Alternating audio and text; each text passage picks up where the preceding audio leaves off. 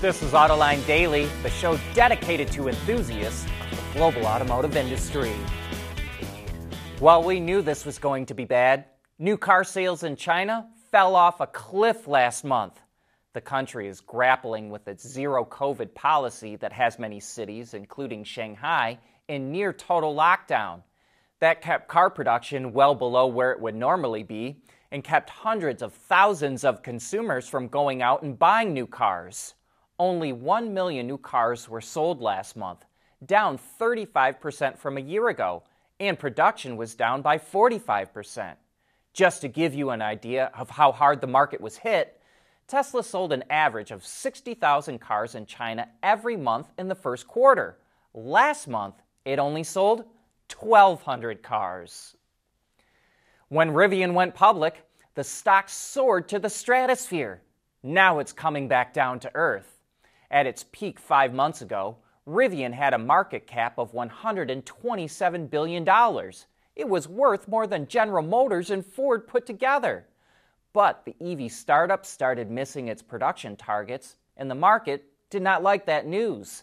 The stock started dropping. Then yesterday, word got out that Ford was going to sell off 8 million of the 102 million shares that it owns in Rivian, and the stock dropped even more. As of now, Rivian has a market cap of $20 billion, but it has lost over $100 billion of value in only 5 months. Car buyers in South Korea are some of the fastest EV adopters in the world. According to Bloomberg, EV sales topped 100,000 units for the first time last year, and the new EV entrants to the market are seeing quick success. Tesla sold nearly 18,000 cars in South Korea last year, making it the fourth largest foreign automaker, pulling it ahead of VW and Volvo. Yet Volvo's EV brand Polestar had the top-selling foreign EV model in April, even though it only opened its first showroom there in December. So foreign automakers are seeing some success in South Korea's EV market, but it only seems to be with EVs. The South Korean market is dominated by local favorites Hyundai and Kia, which account for more than 2 out of every 3 vehicles sold. Tesla is taking big steps forward with battery recycling. Last year, it recycled 1,500 tons of nickel, 300 tons of copper, and 200 tons of cobalt. With the surge in raw material prices, that copper is now worth $16 million and the nickel is worth $45 million. Tesla also said that at the end of 2021, it was recycling 50 tons of material per week. But because most of its customer batteries are relatively new, it's only receiving a small number of batteries to recycle, and most of them are from vehicles used as taxis or are scrap batteries from its R&D and quality control departments. Tesla says it will be some time before it starts recycling customer batteries in large volumes. At Schaeffler, we pioneer motion. Electrifying mobility. Manufacturing smarter. Reducing CO2 emissions. Making energy production clean. Schaeffler pioneers motion to advance how the world moves.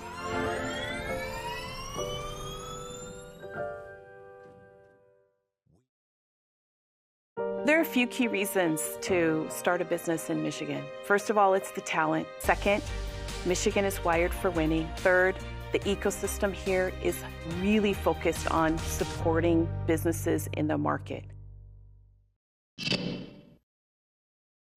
We were talking about South Korea before the break, but we're not done there yet.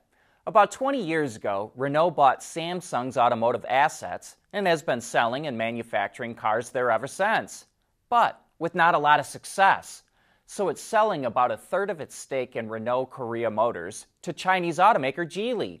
The two are going to build ICE and hybrid vehicles off of Geely's CMA platform, which is used by many Geely brands, including Volvo. They'll be made at Renault's plant in South Korea starting in 2024. These models will likely be sold in other markets as well, possibly including the U.S., which has a free trade agreement with Korea.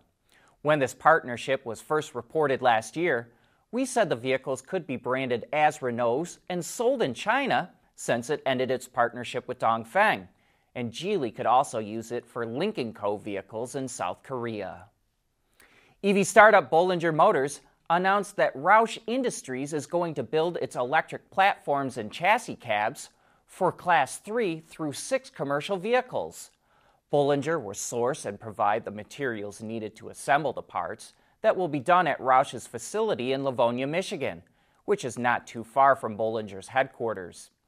Even though Roush is most famous for its racing activities, the company has extensive experience in vehicle development and assembly.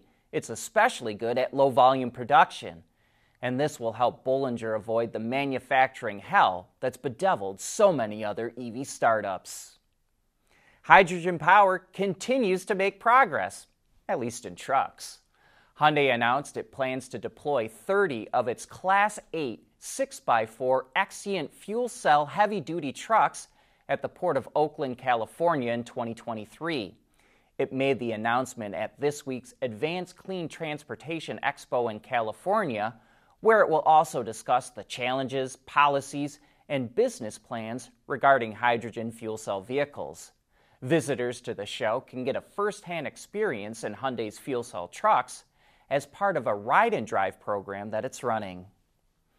The Bentayga is already Bentley's best-selling model, and now it's getting a new long-wheelbase variant. It's 180 millimeters, or a little over 7 inches longer, has rear-wheel steering, and the Bentayga's dynamic ride suspension is standard. There's not a whole lot different in the styling department, but the interior features 3 seating configurations, including an all-new 4+1 layout. There's also a cool feature on the doors. The leather is perforated with a bunch of little holes that lets light through, which is meant to mimic the diamond stitch pattern that you see on so many luxury cars. The new Bentayga long wheelbase launches in the Q4 of this year. We want to know what drives your testing. OTA, connected car, diagnostics, remote testing. Intrepid Control Systems is here to help you work from anywhere. Intrepid Control Systems, driven by your data.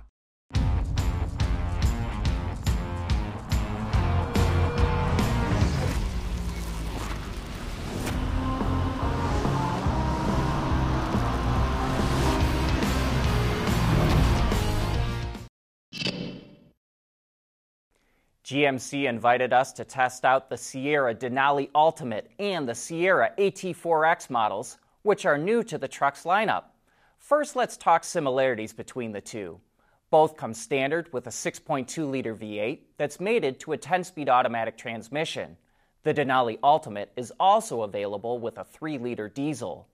Both models come standard with a 12.3-inch digital instrument cluster, a 13.4-inch infotainment screen, and a 15-inch head-up display, and both come with leather-wrapped massage seats. Okay, now let's talk differences. Each truck has its own unique grille design and different styling cues in the interior. The Denali Ultimate comes standard with Super Cruise, which is optional on the regular Denali. It's the latest version, which adds automatic lane changes and towing capability. While we only got to experience it briefly, the hands-free system performed well, and it handled auto lane changes smoothly. Moving on over to the AT4X, it's the off-road version of the Sierra. It features Multimatic D-SSV spool valve dampers, front and rear e-locking differentials, along with 18-inch wheels and 32-inch tires. It also has a 2-speed transfer case with selectable modes, including terrain mode, which allows one-pedal driving, which is especially helpful going up or down steep off-road trails. Speaking of which, the AT4X's off-road capabilities are pretty impressive and smooth thanks to the Multimatic dampers, but it's also a comfortable ride out on paved roads too. Both models are available now and are aimed at a premium audience, and that's reflected in the pricing. The Denali Ultimate starts at just under $83,000, while the AT4X is $77,400. and both of those prices include destination charges. Say, what did you think of that concept car that Lincoln showed off last month? They call it the Star. We're wondering if this is a signal that Lincoln is headed in a new design direction as it goes electric. Is this the future face of Lincoln? And all of those cool features on the car, are they gimmicks or are they really headed into production? Well, those are some of the questions we'll be asking Kamal Kuric, who's the head of design at Lincoln, and who's also our guest on Autoline After Hours this Thursday. So join John and Gary to learn more about how Lincoln hopes to transform itself as the auto industry goes electric. But that's it for today. Thank you for tuning in.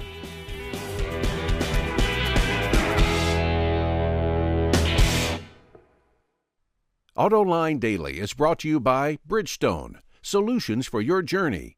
Intrepid Control Systems, over-the-air engineering, boost your game. And by Schaeffler, we pioneer motion.